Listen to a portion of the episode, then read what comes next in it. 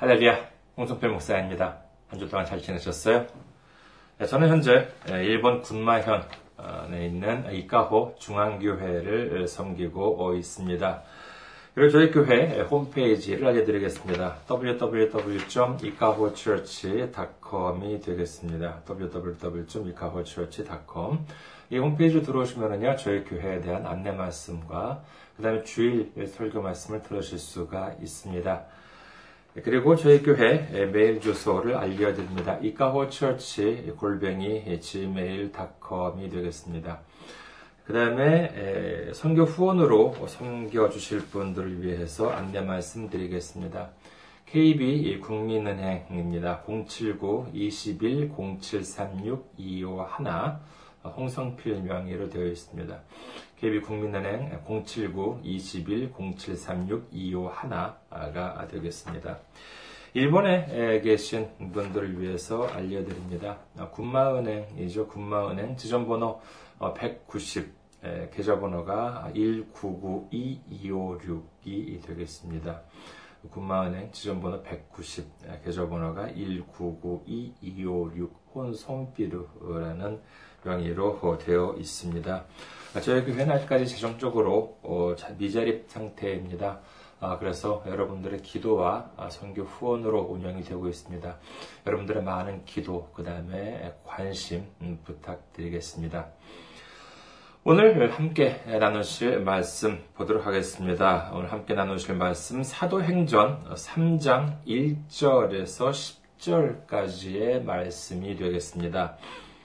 사도행전 1, 3장 1절에서 10절까지 어, 말씀입니다. 제가 가지고 있는 신약성경 191페이지가 되겠습니다. 사도행전 3장 1절에서 10절까지 말씀 봉독해 드리겠습니다. 제9시 기도 시간에 베드로와 요한이 성전에 올라갈새 나면서 못 걷게 된 이들 사람들이 메고 오니 이는 성전에 들어가는 사람들에게 구걸하기 위하여 날마다 미문이라는 성전문에 두는 자라. 그가 베드로와 요한이 성전에 들어가려 함을 보고 구걸하거늘 베드로가 요한과 더불어 주목하여 이르되 우리를 보라 하니 그가 그들에게서 무엇을 얻을까 하여 바라보거늘 베드로가 이르되 은과 금은 내게 없거니와 내게 있는 이것을 내게 주노니 나사렛 예수 그리스도의 이름으로 일어나 걸으라 하고 오른손을 잡아 일으키니 발과 발목이 곧 힘을 얻고 뛰어 서서 걸으며 그들과 함께 성전으로 들어가면서 걷기도 하고 뛰기도 하며 하나님을 찬송하니 모든 백성이 그 걷는 것과 하나님을 찬송함을 보고 그가 본래 성전 미문에 앉아 구걸하던 사람인 줄 알고 그에게 일어난 일로 인하여 심히 놀랍게 여기며 놀라니라. 아멘. 할렐루야. 하나님을 사랑하시면 아멘 하시기 바랍니다. 아멘. 오늘 저는 여러분과 함께 주를 바라보라 라는 제목으로 은혜를 나누고자 합니다. 오늘 말씀에 보면은 세 사람이 등장합니다. 어, 베드로와 요한 그리고 이름 없는 한 사람입니다. 편의상 이 사람을 A씨라고 하죠. ABCD 뭐 A씨라고 하겠습니다. 어, 이름도 없는 이 A씨가 바로 오늘의 주인공입니다. 먼저 이 A씨에 대해서 성경에는 어떻게 설명되어 있는지를 보도록 하겠습니다. 2절을 한번 볼까요? 사도행전 3장 2절입니다. 나하면서 못 걷게 된 이를 사람들이 메고 오니 이는 성전에 들어가는 사람들에게 구걸하기 위하여 날마다 미문이라는 성전문에 두는 자라. 이 A씨에 대한 설명은요, 어떻게 보면 대단히 좀 부실해 보입니다. 아, 무엇보다도 이처럼 이름이 없, 이름도 없습니다. 그저 나면서부터 다리에 장애가 있었다는 것이죠. 상황이 그랬으니 이 일을 할 수도 없었겠지요. 장애가 좀 가볍다면은 지팡이라도 짚고 걸을 수도 있었겠지만은 이 A씨의 장애는 너무나도 심해서 아예 일어서지도 못했던 것 같습니다. 당시에는 무슨 뭐 사회복지제도 같은 것들이 제대로 갖추어져 있지 않았을 테니 이 사람을 불쌍하게, 불쌍하게 여겼던 주변 사람들이 그래, 뭐 국어라도 해야지. 이렇게 해가지고 국어라도 할 수 있도록 사람들의 왕래가 많은 곳으로 이렇게 데려다 주었던 것입니다. 참 그래도 그나마 감사하다고 해야 되겠죠. 이 A씨의 이름은 안 나오지만은 나이는 나옵니다. 사도행전 4장 22절에 보면은요, 이 사람의 나이 40세가 넘었었다라고 어, 적혀져 있습니다. 그러니까 태어나서부터 마흔이 넘도록 이 A씨는 한 번도 걸어보지도 못하고 어느 정도 뭐 나이가 되었을 때부터는 주변 사람들의 도움으로 그저 성전 문 앞에서 국어를 하고 있었던 것이지요. 하루 이틀이 아니라 무려 40년이 넘도록 말입니다. 그날도 다른 날과 차이가 없었습니다. 당시 이스라엘 사람들은 하루에 세 번 예배를 드렸었는데 그날도 주변 사람들의 도움으로 성전 문가에 앉아서 국어를 하고 있었습니다. 그 항상 앉았던 곳은 미문이라고 합니다. 미문, 이 아름다울 미자를 써가지고 어, 미문이라고 하는데 아름다운 문, 이라고 하는 것이죠. 얘는 정식 명칭은 아닙니다. 말하자면 뭐 서울의 동대문이나 남대문이 정식 명칭이 아니잖아요. 동대문은 흥인지문, 흥인지문이 정식 명칭이고, 남대문은 뭐 주제하시는 바와 같이 숭례문이 정식 명칭입니다만은, 그저 편의상 뭐 동대문, 남대문이라고 하는 것처럼, 예루살렘 성전의 어떤 문, 아마도 뭐 대단히 아름다운 어, 문이었겠죠. 그렇기 때문에 얼마나 아름다우면은 이름이 미문이었겠습니까? 아직까지 정확하게 예루살렘 성전의 미문이 어떤 문을 가리키는지는 뭐 학자들 사이에서 이렇게 일치가 되고 있지 않습니다만은 어찌되었건 그의 화려하고 아름다운 문이었던 것만은 사실이었겠지요. 그 아름답고 화려했던 문 밑에 앉아서 성전에 들어가고 나오는 사람들을 바라보고 이 A씨는 그저 이렇게 국어를 하고 있었던 것이었습니다. 비록 매일같이 그처럼 아름다운 문과에, 문가에 앉았으나 그는 꿈을 가질 수가 없었습니다. 남들처럼 열심히 일을 해서 돈을 모으고 결혼을 해서 가정을 꾸려서 뭐 어떤 일을 이루고자 하는 꿈을 가질 수가 없었던 것입니다. 그저 하루하루 굶지 않고 살아갈 수만 있다 하더라도 감지덕지였을 것입니다. 그가 바랬던 것 무엇이었겠습니까? 그가 바랬던 것은 단 하나입니다. 아침에 주변 사람들의 도움으로 성전에 나아갈 때 무엇을 바랬겠습니까? 그저 오늘은 좀 돈을 넉넉하게 얻을 수만 있었으면 좋겠다. 오직 그것 하나뿐이었습니다. 그 외에는 꿈도 없고 희망도 없고 계획도 없습니다. 그저 오늘 한 오늘도 한 푼 두 푼 얻는 것만 그것만을 생각했을 것입니다.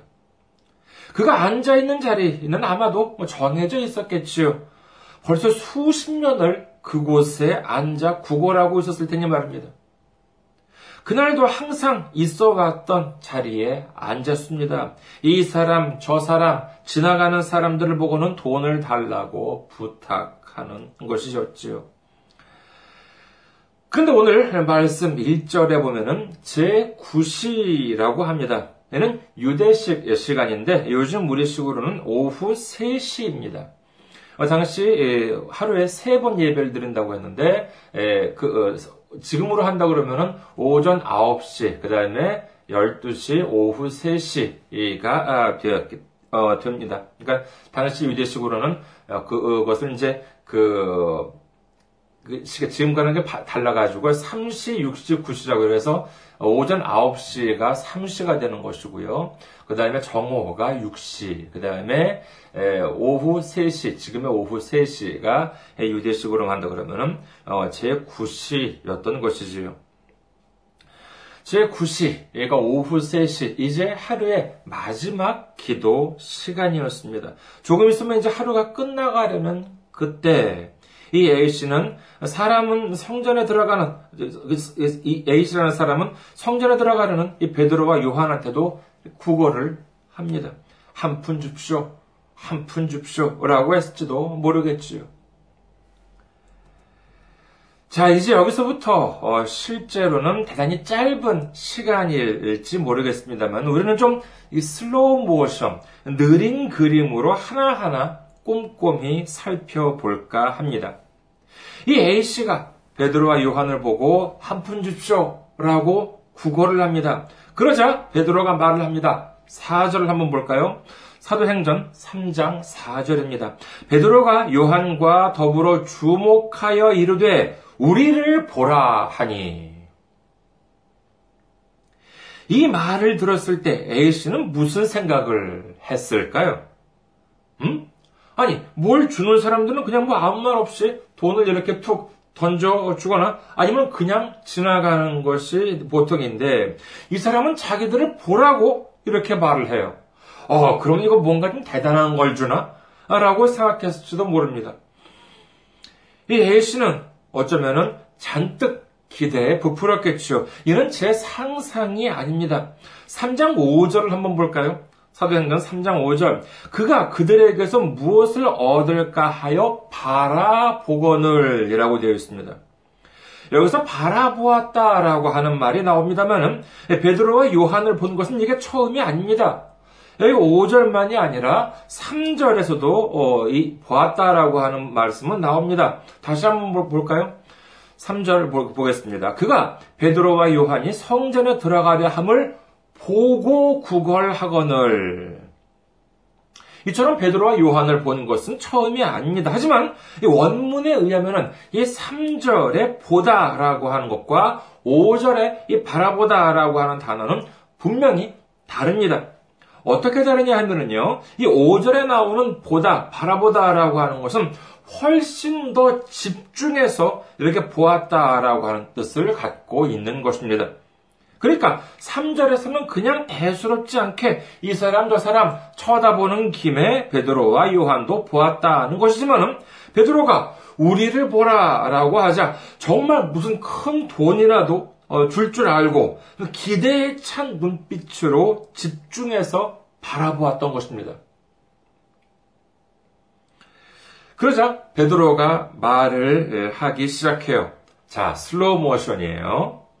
6절을 6절 한 구절을 네 가지로 나누어서 기승전결로 한번 나누어서 살펴보도록 하겠습니다. 먼저 6절 처음 기에 해당되는 어, 부분입니다.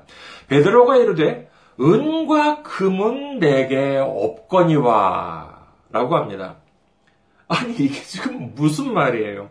심각한 표정으로 자기를 보라고 하기에 글쎄 뭐 요즘식으로면은 뭐 신사임당 아무리 못해도 세종대왕 정도는 몇 장 이렇게 줄줄 줄 알고 잔뜩 기대를 하고 이렇게 바라보았더니만 베드로가 기껏 하는 말이 뭐라고요? 뭐 요즘식으로 한다면은 어, 내가 가진 돈은 없지만 이렇게 말이 시작한 것입니다. 이 말을 들었을 때 A 씨의 심정은 어땠을까요? 아니 온갖 포범 다 잡았으면서 기껏 한다는 말에 돈이 없대? 이 양반이 무슨 장난하나? 안 그렇겠습니까? 자, 그 다음에 6절의 두 번째, 이제 승 부분입니다. 승. 그러니까 앞부분에 이어서 이야기가 전개됩니다. 내게 있는 이것을 내게 주노니 라고 해요. 이건 또 무슨 말이에요? A씨는 지금 잔뜩 돈을 받을 걸 생각하고 있는데 앞에서는 돈이 없다고 했으면서 이번에는 자기가 가진 것을 나한테 준다는 것입니다. 이제 기승전결 중에서 전입니다. 나사렛 예수 그리스도의 이름으로라고 말을 이어갑니다. 베드로의 이 말을 들은 A씨의 혼란은 그야말로 최고조에 달합니다. 돈은 가진 게 없지만 자기가 가진 것을 준대요. 그러면서 하는 말이 예수님의 이름을 말합니다. 불과 얼마 전 예루살렘을 혼란에 도가니로 몰아넣었던 그 십자가 사건에 대해서 이 A씨도 듣고 알았을 것입니다. 하지만 어쩌면 이 A씨는 예수님의 십자가 사건을 두고 그저 하나의 사건, 하나의 해프닝 정도로 인식했을지도 모릅니다. 그런데 갑자기 베드로의 입에서 예수라고 하는 말이 나왔습니다. 예수는 이 말들이 도대체 어떻게 연결되는지 전혀 감을 잡을 수가 없었을 것입니다. 그러자 마지막에 베드로가 뭐라고 합니까? 일어나 걸으라 라고 합니다. 그리고는 7절에 보니 오른손을 잡아 일으켰다고 해요. 그렇겠죠. 지금 A씨는 뭐 뭐가 뭔지도 모릅니다. 일어나 걸어라라는 말을 들어도 뭘 어떻게 할지 몰랐을 것입니다. 하지만 베드로가 힘껏 오른손을 잡아 일으켰을 때 어떻게 되었습니까? 발과 발목이 곧 힘을 얻고 뛰어서서 걸었다고 하는 것입니다. 할렐루야. 이제야 이 A씨는 깨달았습니다. 자신은 하루하루 구걸해서 얻을 푼돈만을 생각했습니다. 오늘은 몇 푼이나 얻을 수 있을까 하는 생각만을 하면서 40년 넘게 살아왔습니다. 베드로가 자신을 보라고 했을 때에도 A씨는 다른 기대를 하지 않았습니다. 하루 이틀도 아닙니다. 멀쩡한 몸으로 생활을 하다가 다쳐서 장애를 갖게 된 것도 아닙니다. 태어나서 40년 이상 동안 걷는다는 것을 단 한 번도 해보지 못한 몸이었습니다. 그런 자신이 불과 몇 초 뒤에 일어나서 걷게 될 줄이라고는 꿈에도 생각하지 못했습니다. 그런데 베드로가 자기에게 돈 대신 준 것이 있었습니다. 그것이 무엇이었습니까? 예, 바로 나사렛 예수 그리스도의 이름이었던 것입니다. 이 이름을 받게 되자 그는 기대도 하지 않았던 놀라운 역사가 일어났습니다. 단순히 걷지 못했다가 걷게 된 것이 아닙니다. 그의 인생이 완전히 바뀐 것입니다. 이제 그는 꿈을 가질 수 있게 되었습니다. 희망을 가질 수 있게 된 것입니다. 예수 그리스도의 이름을 받고 나서 그가 처음 했던 일이 무엇이었습니까? 8절을 보겠습니다. 사도행전 3장 8절. 뛰어서서 걸으며 그들과 함께 성전으로 돌아가면서 걷기도 하고 뛰기도 하며 하나님을 찬송하니. 그는 이제 성전 안으로 들어갔습니다. 어쩌면 그동안 성전 바깥 문턱에만 앉아 있다가 40여 년 만에 처음으로 성전 안으로 들어가는지도 모릅니다. 성전 바깥에 앉아 있을 때는 오직 한 푼, 두 푼, 세상적인 소망에만 젖어서 살았습니다. 그래, A씨도 유대인이니까 하나님은 알았겠지요. 때로는 성전 문턱에 앉아서 어쩌면 한두 번 기도를 했을지도 모릅니다. 하지만 그 기도 제목이 무엇이었겠습니까? 오늘은 좀 돈을 많이 받게 해주세요. 그 이상도 아니고 그 이하도 아니었을 것입니다. 근데 생각해 보십시오. 거기서 돈을 많이 받아봐야 얼마나 받았겠습니까? 하지만 이 사람은 그 외에 어떤 희망이 있는지도 알지 못했습니다. 걷게 되리라고는 꿈에도 생각하지 못했던 것입니다. 그런데 이제 그가 돈 몇 푼 대신 예수 그리스도의 이름을 받았습니다. 그러자 두 발로 걷게 되었습니다. 태어나서부터 자신을 억누르고 있던 모든 굴레로부터 해방되었던 것입니다. 할렐루야. 그리고 그가 처음 한 일이 무엇이었냐 하면 바로 성전 안으로 들어가서 하나님을 찬송했던 것입니다. 얼마나 눈물이 났겠습니까? 얼마나 기쁨으로 충만했겠습니까? 그렇다면 이를 위해서 A, 이 A씨가 했던 것은 무엇이었습니까? 그렇습니다. 바라보았을 뿐이었습니다. 그것도 집중을 해서 바라보았을 뿐이었습니다. 누가복음 16장 13절을 보겠습니다. 누가복음 16장 13절. 집 하인이 두 주인을 섬길 수 없나니 혹 이를 미워하고 저를 사랑하거나 혹 이를 중히 여기고 저를 경히 여길 것임이니라.